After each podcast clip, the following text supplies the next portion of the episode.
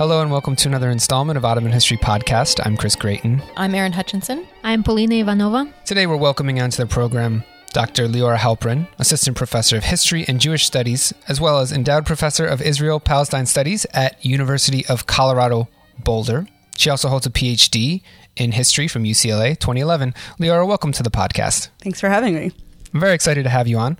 The topic of today's discussion is language diversity in Mandate Palestine. So we're dealing with the time period 1920 to 1948.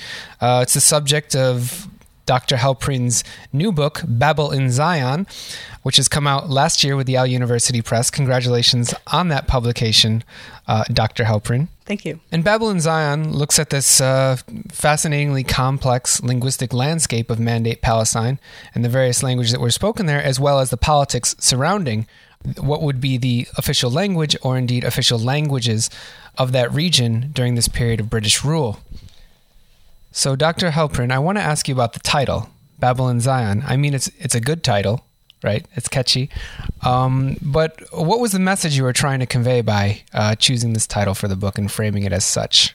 So, the title of the book actually came from some of my primary sources. I found looking at Zionist and Jewish sources from throughout the Mandate period that those committed to the promotion of modern Hebrew as a national language but were deeply anxious about the possibility that Hebrew could indeed become the major spoken language of the Jewish community, consistently and continually invoked the metaphor of the Tower of Babel to describe what they feared would happen should Jews not unite around a, a single language, and also what they saw as the historical backdrop that they were trying to counter. That is a history of Jewish multilingualism, mm-hmm. language diversity, and language mixing. So, as I continued to encounter um, statements such as, you know, if we do not unite around Hebrew, we will have a Tower of Babel in Palestine, I realized that this was exactly the title that I wanted to choose for the book. Right. And so the image of Babel is sort of the linguistic threat posed to the Zionist project and, and the figures that you're uh, alluding to. Uh, is there another side of the story to tell there? Is, is Babel in Zion about, uh, are, are there other characters who felt differently about uh, that sort of Babelesque nature of Mandate Palestine? Yeah, so what I found as I looked at my sources, and I, I looked at sources from a really wide range of um, places, not only Zionist ideologues, but ordinary individuals who may not have been ideologues. I found that, in fact, alongside a more official narrative of activism and devotion to a national language, there were much more varied and diverse uh, attitudes in the Jewish community of Palestine about language practice. There were those who actively promoted the use of languages other than Hebrew, um, some of them promoting newspapers and theater in other languages. But perhaps the vast majority recognized that languages other than Hebrew had an essential role to play in the lives of them as individuals yeah. or the lives of their community. Um, so as far as the realm of education was concerned, there were those who understood that alongside Hebrew, it was absolutely necessary to teach English as well as Arabic, and in some cases also French or even Ottoman Turkish at the very beginning of this period um, in order to be in touch with and in mm-hmm. contact with important sure. other communities in Palestine and beyond. Um, in the realm of commerce, there were those who understood that if this was to be a community linked to global markets, languages other than Hebrew would be essential. Um, so, you know, as I go through the different parts of the book, I look at those who, for reasons both practical and, in fact, ideological, there were reasons to take very seriously languages other than the official national language of Hebrew. Mm-hmm. And so, what were the languages that the Jewish settlers spoke in, in the Mandate Palestine? Right. This is a this is a global right. This is, we got to put this in the global context. It's not a monolingual community. Absolutely. Well, this is a community of people who almost without exception, none of them at the moment of their immigration were speaking Hebrew sure. as a mother tongue, right? It was not a mother tongue of Jews um, around the world.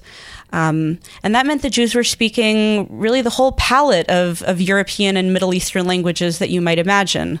Um, the largest population of immigrants were coming from Eastern Europe and the Russian Empire, later the Soviet Union. Mm-hmm Yiddish was the most widely spoken mother tongue, um, but there were many speakers of uh, European state languages, mm-hmm. be that Polish, um, Russian, German, Romanian, Hungarian. Um, you have smaller numbers speaking Western European languages, although there were much smaller immigrations from those places. Mm-hmm. And then there were small waves of immigration from parts of the Middle East, although the much larger immigration would occur after Israeli exactly. statehood. Yeah. There were those coming from Yemen, there were those coming from other parts of the Levant, Egypt, Syria, um, North Africa. So you have that whole palette of languages as well. Um, so, can you talk a little bit about the process of um, introducing Hebrew to these um, diverse multilingual communities? How did that work out? Yeah, so going into this project, I found that there had been a good deal of research preceding me about to answer that question. I think it's a really good question. How is it that a language not spoken by practically any members of this population could become the dominant spoken language. And the general understanding is that it was a multi staged process, which began with a literary revival in Eastern Europe, connected with an Eastern European strand of Jewish Enlightenment. Uh, discourse seeking to connect Jews to this prouder ancient period, but at that time in the mid 19th century, through literature and literary production. Then, following that, you start to see the beginnings of uh, Hebrew language advocates in Palestine. And here we're talking the very, very early years of the 20th century, those who wanted to make the jump from a literary revival to a vernacular language revival. So in 1890, a Hebrew language committee was created in Jerusalem, mm-hmm. very small circle of activists wanting to modernize the language in a way that would make it suitable for, for modern needs. So in that way, quite similar to the Arabic language academies in Damascus and in yeah. Cairo that were emerging more or less around this same period. Um, right around this time in the first decade of the 20th century, you start to see the first uh, Hebrew language schools uh, promoted by members of the Zionist movement from the preschool level, eventually all the way up through the university level, such that a new generation of young people would indeed be imbued with Hebrew from their very early years. And then finally, there was a, a, a sort of process of enforcement wherein activists, usually young people, high school aged folks, would um, censure or yell at or throw things at or what what have you people who were not uh, using Hebrew to the liking of these activists. Wow.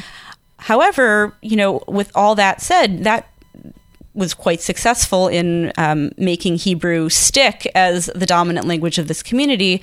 However, and this is an important piece of my argument, it did not efface other languages, nor did mm-hmm. it erase the perceived relevance of languages other than Hebrew. Sure. And being that people would continually migrate in uh, from other parts of the world, it was not sort of like a one time deal. You get everyone to speak Hebrew and then it's pretty much over, right? This is a continued project and, and process, particularly during the mandate period.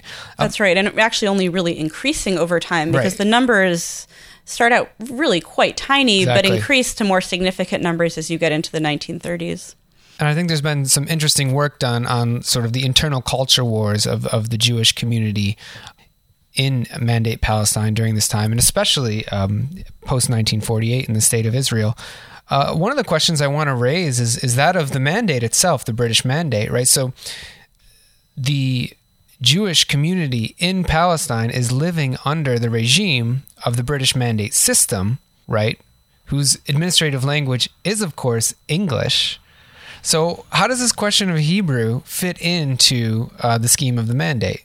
So, it's a great question. So, you know, for the first time in 1920, the British um, put put forward a a, a law or, uh, uh, uh, that that stated that Hebrew would be one of three officially recognized languages of the of the mandate, although the mandate would be a, a couple years later. Mm-hmm. Um, and from that point onwards, the Zionist establishment, um, really across the board, across all of its political varieties, um, made it something of a priority to make sure to try to address British offices always in Hebrew, right? Really? Because they believed that it was their right. It had been stated as a right. And they wanted to make clear to the British that they were indeed a national community with a national language, mm-hmm. um, something that perhaps they themselves doubted whether they were indeed united around Hebrew. And so they would again and again send these letters, requests, petitions, forms to sanitation, police, whatever right. offices in Hebrew. Um, and oftentimes they would receive replies from these offices saying, We apologize, but we don't have the manpower or the wherewithal to process mm-hmm. your request in Hebrew. So may we request that you attach a translation with your request. And indeed, these institutions really had to acquiesce. They they couldn't simply, you know, they wanted to stand their ground for ideological reasons, but for practical reasons, and I document this over the course of the mandate period, started hiring English language translators in their offices. Mm-hmm. Um, those who wanted to get those sorts of jobs started looking for ways to learn English. So I documented the appearance of these privately run schools of English, like Berlitz was actually one mm-hmm. of them, but there were a bunch of other local varieties, um, especially kids of more modest means and less less well-to-do families saw this as a path towards steady employment, either for the mandate government itself or for these Jewish institutions that were employing English speakers. Mm-hmm. So altogether, you start to see a whole kind of ecosystem of um, of commerce, of bureaucracy, all of which required knowledge of English right. for its operations. And thank you for that little glimpse inside, I guess, the Zionist and Mandate archives, which we've talked about in previous episodes with our, our colleague Zach Foster, talked about using these sources for the history not only of uh, the the history of uh, Zionist movement in, Pal- in, in in Mandate Palestine, but also indeed the history of uh, Arab communities who lived in Palestine. It's a, it's a it's a source base and through that source base you might get a skewed perception that Hebrew is more ascendant than it really was precisely because that um, that archive is sort of the site of construction. That bi- uh, bureaucracy is the site of construction uh, of this new language. Yeah, you know, I'm glad you mentioned the archive because you know this is something I, I realized as I was looking for sources. Right, I went into this project with the idea that I was going to look for sources about languages other than Hebrew, and in my mind, I was going to think about Arabic, I was going to think about English, German, and Yiddish. But then you actually get to the archives, whether it's the state archive, the Central Zionist archive, or a, a lot, a lot of local or organizational archives archives. And you have to ask for folders that exist. And it turns out that the folders that exist, or the collections that exist, tend to be collections that document kind of hegemonically important parts of the project. So, of course, these turned out to be collections about Hebrew, right? Hebrew promotion, Hebrew education, uh, Hebrew, you know, teaching to immigrants, and it was within those files created to document the progress of Hebrew that indeed I found all of the indications that Hebrew, for all its ascendance, was not entirely dominant, right? I found the cracks in that pro Hebrew discourse, and that's where I found really some of the richest sources. And what was the official or unofficial position of the British Mandate administration on the language policy? Were they um, fearing this kind of rising hegemony of Hebrew? Were they investing in promotion of other languages?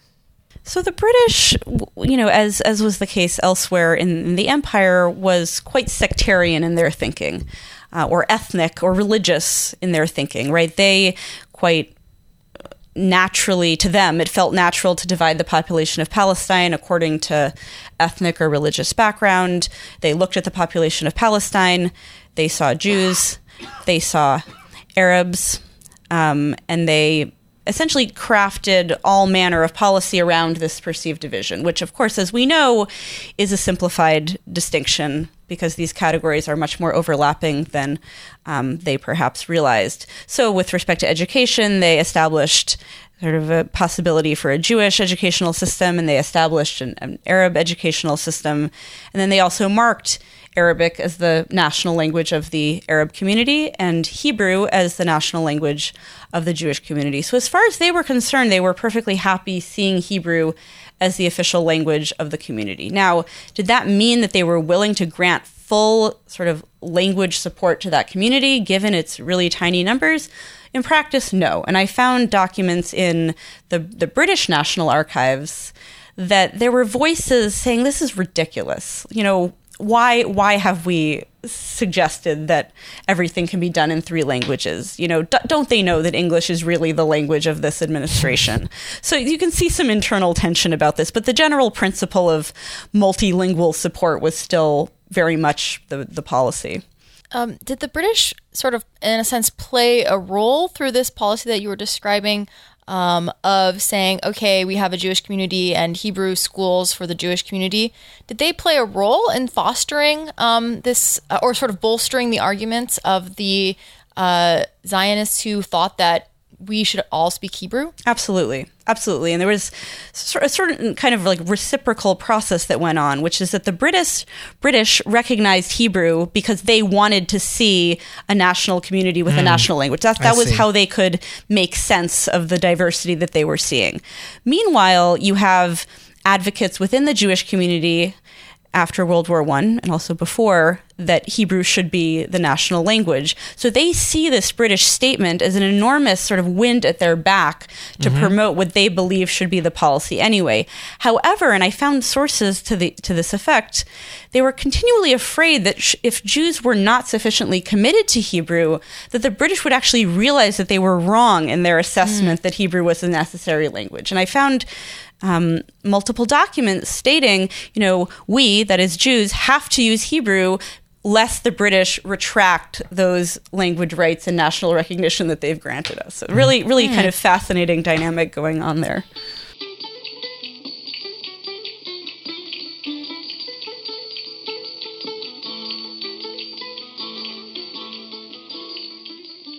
Okay, welcome back to Ottoman History Podcast. Chris Gratien here with Aaron Hutchinson and Polina Ivanova talking to Dr. Liora Halperin about her research for uh, her new book from Yale University Press, Babel in Zion. Uh, I want to remind our listeners that for information about how to get that book and other relevant books related to today's topic, you can visit our website, OttomanHistoryPodcast.com, where we have a great select bibliography uh, for you to enjoy.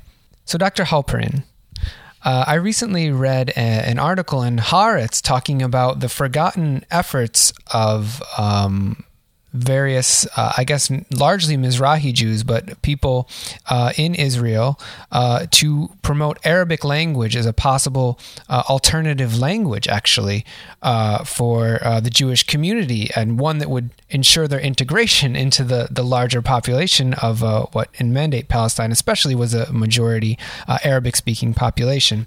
And so I'm curious, you know, we've, we've talked about official languages, there were three. We've talked about Hebrew, we've talked about English. Let's talk about that third one, Arabic. How did Arabic fit into this equation? Yeah, my understanding is that especially among a, a small group of of Mizrahi um, intellectuals, there was a belief that Hebrew and Arabic were essential languages for this community. So I didn't see any widespread suggestion that Hebrew should not be part of the picture. In right. fact, um, Sephardi and Mizrahi intellectuals were actually quite quite at the forefront of Hebrew promotion as well. But what set them apart is both the ability to operate within an Arabic language intellectual landscape and also to promote knowledge of Arabic as a possible bridge between these incoming European immigrants and the existing population, be it the native Jewish population or the native Muslim or Christian population. So they were some of the most important early activists promoting Arabic. But what I found so interesting and important is that you know, contrary to, to, to, maybe some perceptions, not all Ashkenazi immigrants were oblivious to the importance of Arabic. Some were. But many, especially in educational settings, uh, political um, circles, understood that the Jewish community was a tiny minority. It mm-hmm. eventually grew to under half um, right before 1948. But for most of this period, we're talking about a really clear minority living in a overwhelmingly Arabic speaking um, setting in a region that was an overwhelmingly Arabic speaking region and recognized that Arabic would have some role to play. Now, the question was, what role should it play? And therein, we find some really interesting internal debates about what exactly was the nature of connection that the Jewish community should have with Arabic. So, some of the range of possibilities, you'll see that these directly contradict each other there were some intellectuals, especially academic Orientalists at the Hebrew University in Jerusalem, most of whom were of German origin, who saw um, Arabic as a bridge towards appreciation of classical Arabic and Islamic civilization. Mm-hmm. Right for them, the you know the, the golden age of um, early Islam, the Abbasid period, was a, a, period of great cultural and civilizational achievements and one that Jews should learn about.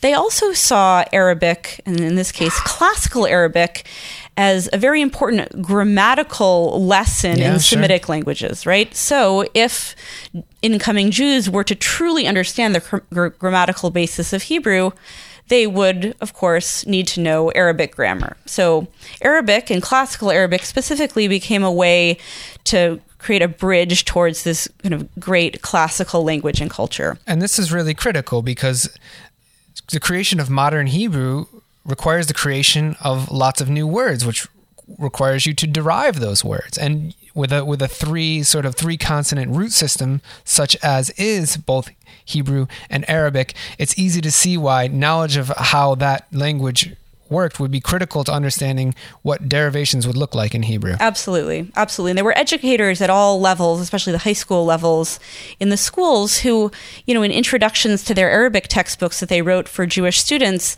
gave that quite explicitly as a rationale for learning classical Arabic. Now, needless to say, uh, or maybe it needs to be said, that this particular approach to studying Arabic was quite ignorant of and oblivious to the lived communities of, of, of, Arabic speakers in Palestine. Right. As far as they were concerned, that community was speaking colloquial Arabic, which was a degenerate form of the language, living, you know, lifestyles that they saw as basically degenerate, sort of a, a general kind of Orientalist perception, yeah. and was simply not relevant to the educational goals of this Hebrew speaking community. Now, as opposed to them, there were other elements within the Jewish community of Palestine, and not only um, Mizrahi Jews, but also Ashkenazi Jews, especially in the labor movement, that saw day to day encounters with Arabic speakers as essential to the goals of the labor movement. Because yeah. the labor mm. movement wanted to show that Zionism was good for Palestine, not oh, just good for Jews, but good for all residents of Palestine. Uh, that would in, you know, increase, um, you know, productivity, create economic opportunities. That they would be able to come in, bring their socialist credentials, and help organize Arab workers as well.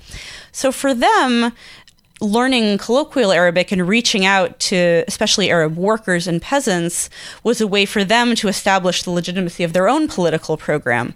So, uh, on that side of things, I found, for example, newspaper supplements in major labor Zionist publications with little Arabic lessons, sample dialogues, conversations, often quite utopian in their nature, right? Anticipating very pre- pleasant and lovely interactions. Um, with the, the, the, the, clear view that, you know, if, if only communication could happen, these peasants and workers would recognize the great benefits of Zionism, would drop all opposition, and would welcome these immigrants um, into their country. Now, of course, that didn't happen, but that was, that was, that was the hope.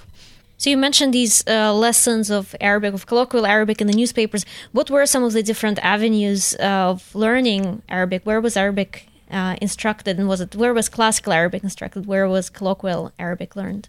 By and large, in most of the Zionist schools, especially in urban areas, and the urban areas we're talking basically Tel Aviv, Haifa, and Jerusalem during this period, we're focusing on classical Arabic.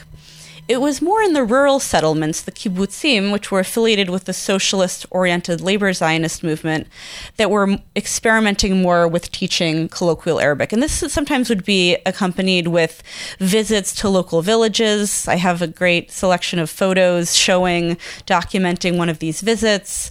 You know, they're mm. drinking coffee together, they're eating, you know, hummus together, everybody seems happy, right? This is a kind of propaganda tool, right? Look at how successful this is um, but at least according to the sources, they they really wanted to believe that this was achieving what they wanted to achieve.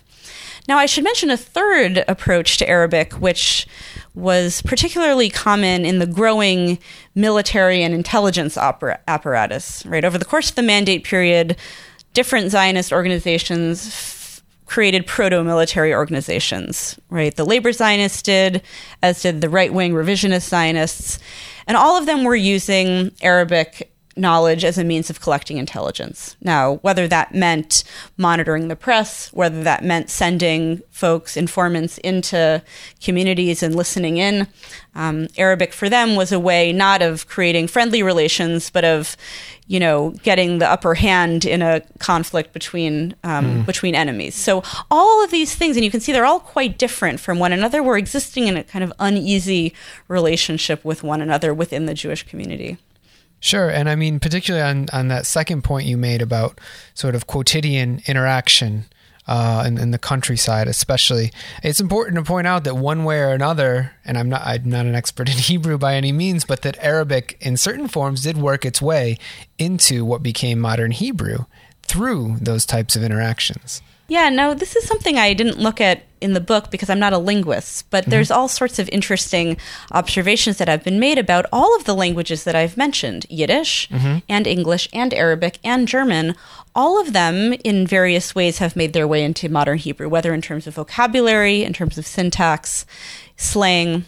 Yep. Um, come from exactly these languages that were being encountered and, and discussed. And even pronunciation. I mean, the way people pronounce right. Hebrew is That's very right. much related to, you know, whether their ancestors spoke Arabic or Yiddish. Absolutely.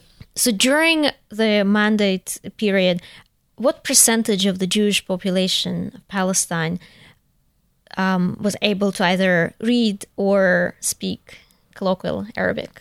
Well, I don't have specific numbers. I know that the percentage declined over time. Okay, because that oh. and that's because a greater and greater mm. number of European immigrants were coming, which made the pr- proportion of, of native speakers of Arabic lesser and lesser, relatively speaking. Because remember, the Jewish population of Palestine before Zionist immigration was about 5 to 10% of the population. Nearly all of them knew Arabic, at least to some extent, because they really were immersed in an environment that was Arabic speaking. So it was a declining number with a sort of a slight increase created by attempts to teach Arabic in the schools. But you know, as interviews and, and such make clear, the language was never taught very well and was compounded by the fact that the overall trajectory over the course of the mandate period was towards social, social and economic separation. Never complete, mm-hmm. of course, mm. but towards more and more separation, such that these day to day contacts weren't nearly as prevalent as they would have been at the beginning of the period. One thing um, I'm sort of curious about is this seeming paradox um, where, on the one hand, uh, we have this idea of the Jews as a people extending back uh, into ancient history. Um, on the other hand, you have a community that's sort almost trying to constitute itself as a linguistic nation. Um, and so I'm just curious about um, sort of the role that language played in nationalism. Yeah, um, it, it's a huge tension. It, it, as as Jews in in Europe turn towards nationalism at a time that groups around the world are turning to nationalism, yeah. they felt an enormous amount of anxiety about their potential to, in fact, fit into the mold of what a nation was supposed to look like. Because in all sorts of ways, they did not have the features of a nation. They didn't not all live on the same territory. Not even most of them lived on the same territory. Um, they didn't speak the same language. They had very different cultures and customs, really much more so than almost any other national group you could imagine. Um, and so, in taking up Hebrew as a national language, very much on the model of other national groups trying to promote, whether it's Czech or Polish or mm-hmm. Romanian, they, on the one hand, wanted to assert that yes, indeed, Jews around the world are united by this ancient language that theoretically all of their ancestors spoke, right? Um, that's the narrative anyway, that they all come from this same Arabic speaking ancestral population and can be united. Um, but they're, they're quite worried about the potential for that really to, to, to carry forward. They worry that Jews who have been marked by many non Jews as a kind of parasitic, incomplete, degenerate, what have you, population would remain as such, not only in other people's eyes, but in their own eyes. So there was a kind of urgency of kind of attaining proper national status. Um, both through un- uniting on a single piece of territory, of course, in Palestine, and also on a cultural front, trying to promote Hebrew. Um, but always with this kind of ambivalence and, and fear about whether it could actually work out.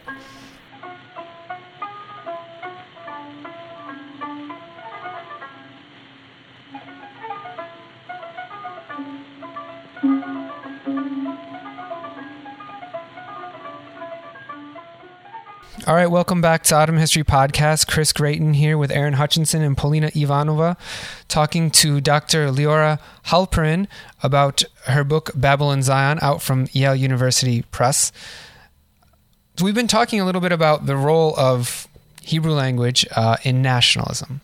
And I want to ask some of the big questions that have been asked quite a bit about the mandate period uh, in Palestine. Uh, and that is sort of I, I, and I want to interrogate um, this question of the national home, the Jewish national home in Palestine. Of course, this was something that was promised by the British with the Balfour, Balfour Declaration. It was something certainly sought out by the Zionist movement and those who came uh, to Palestine during that period. But what did it really mean? What was what would be a Jewish national home, and was it uh, mutually exclusive with um, a national home for the other people who lived in Palestine. Uh, in the in the area of language, I think you've pointed to in- interesting tensions and, and, and ambiguities about what the the the nature of this. Um, polity was going to be, whether it would be multilingual, cosmopolitan, much like the people who were arriving or whether it would take on uh, something different? Well, you know, I think one, one important thing to recognize about the history of, of the Zionist movement during this period is that the eventual endgame was not at all clear. Um, and in fact, there were multiple competing, not just beliefs, but also assumptions about what might occur. And the, the, the, the, the, the decision to really push in the direction of statehood is really a project, product of the 1940s. It's re- relatively late in the mandate period that you start to see the mainstream Zionist um, institutions coalescing around a demand for a state. It's really only in the wake of, a ho- of the Holocaust that, that in the war that this really becomes the dominant paradigm.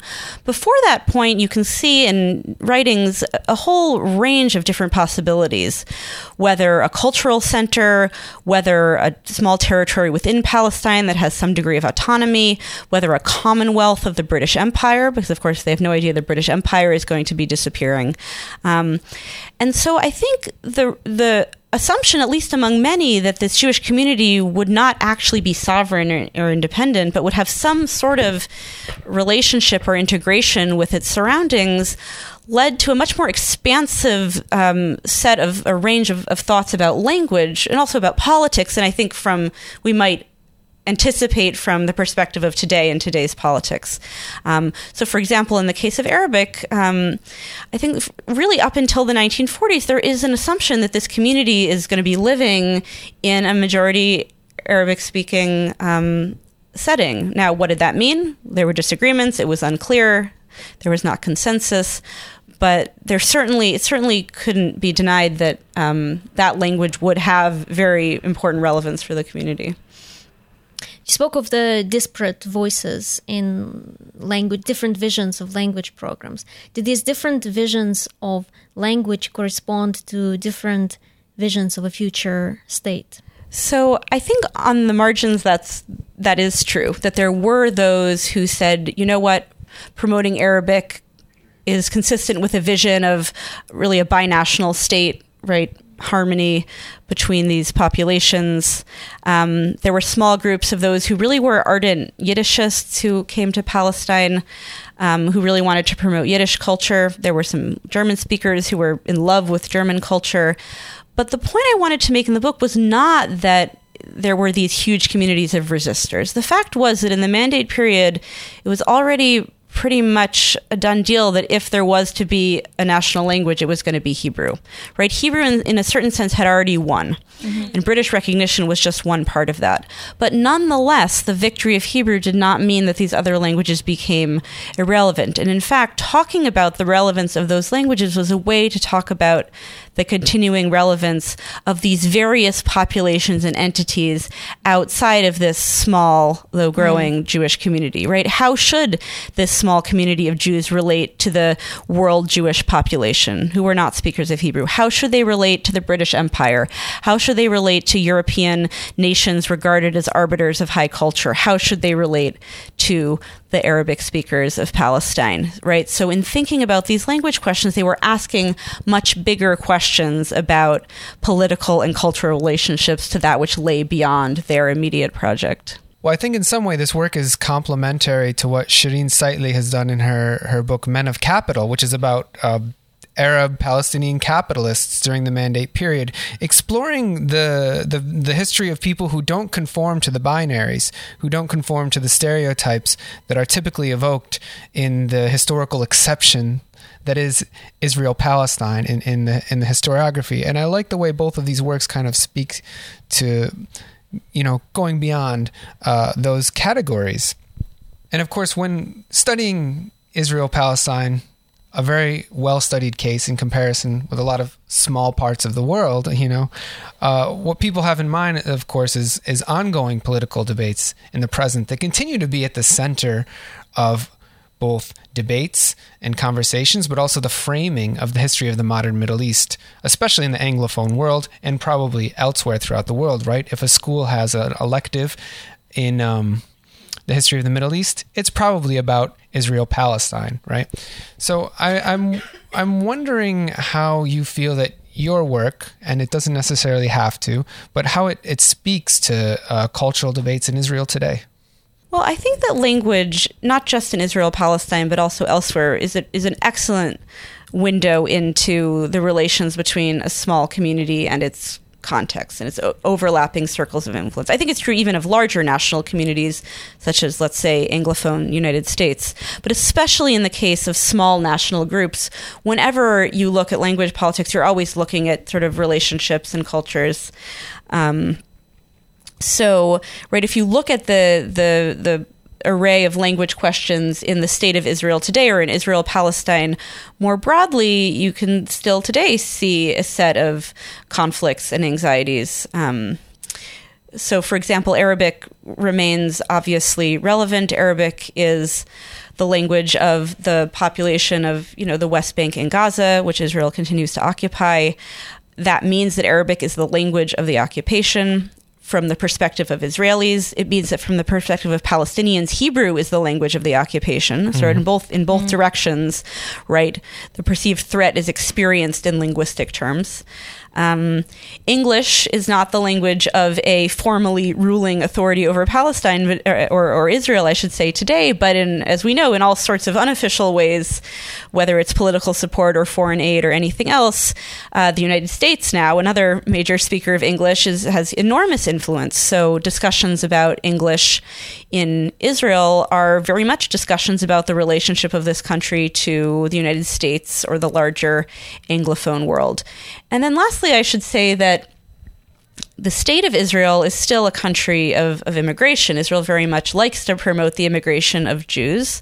Um, now, though, the populations have changed. There was a large Russian uh, speaking immigration in the 1980s and 1990s, many of whom are still very much speakers of Russian. They've not left that behind.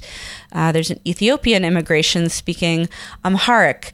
Um, there's now a sizable immigration of French Jews um, coming from, from, from France just in very recent years. You also have a, a growing you know, waves of, of foreign workers and asylum seekers. Many of them are living in Tel Aviv, speaking a huge range of other languages. And so the politics of language very much map on to bigger political questions in Israel and Palestine today. And perhaps it's worth saying something about the consequences of the period you're studying for, for Arabs who do end up living in Israel and are citizens of Israel, a very significant minority, people who still speak uh, Arabic um, to a great extent, but also are kind of compelled to operate in a in a Hebrew dominated environment, even in many cases, and this happens in other countries in the region, such as Turkey, having to take um, names that are uh, Hebrew names while kind of keeping a separate Arabic name, right?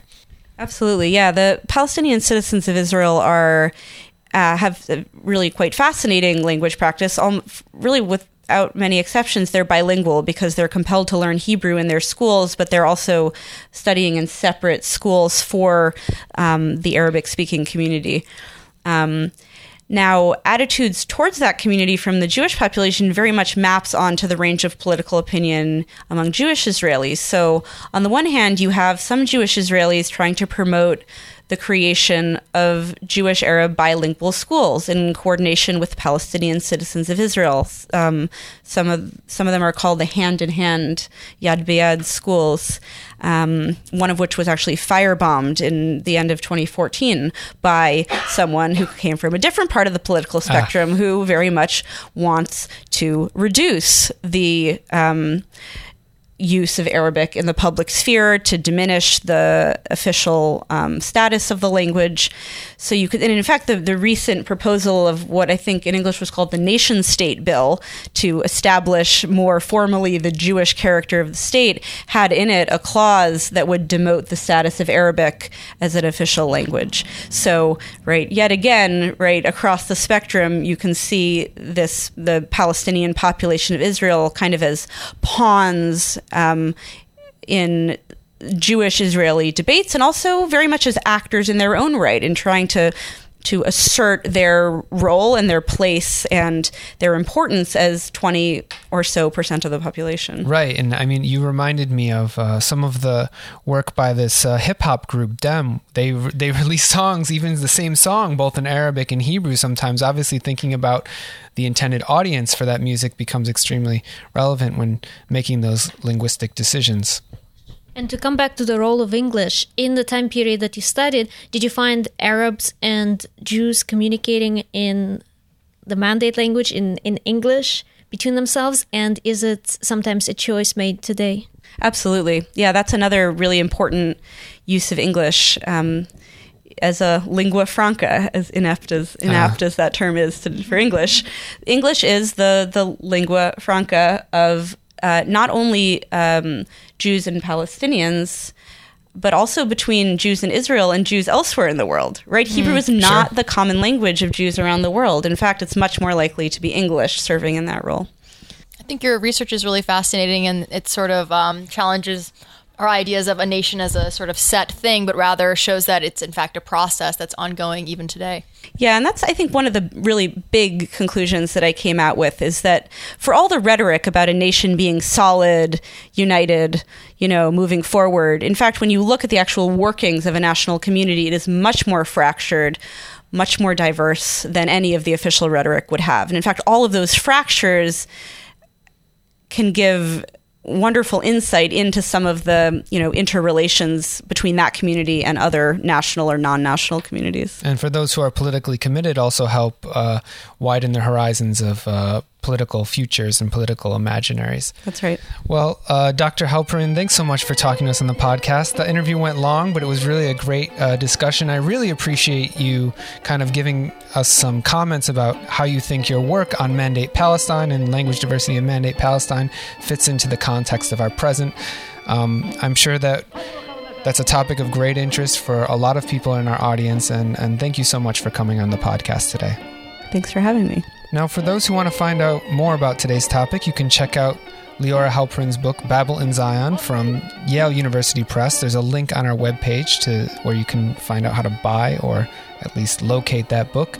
We've also got a bibliography on the website that contains other important works relevant today's, to today's topic, and that's a great place to check out other episodes related to the history uh, of Israel Palestine, such as um, the aforementioned interview with Sherene Seikaly, also our interview with Anat Mooreville about doctors in Mandate Palestine, and as well as many other relevant episodes.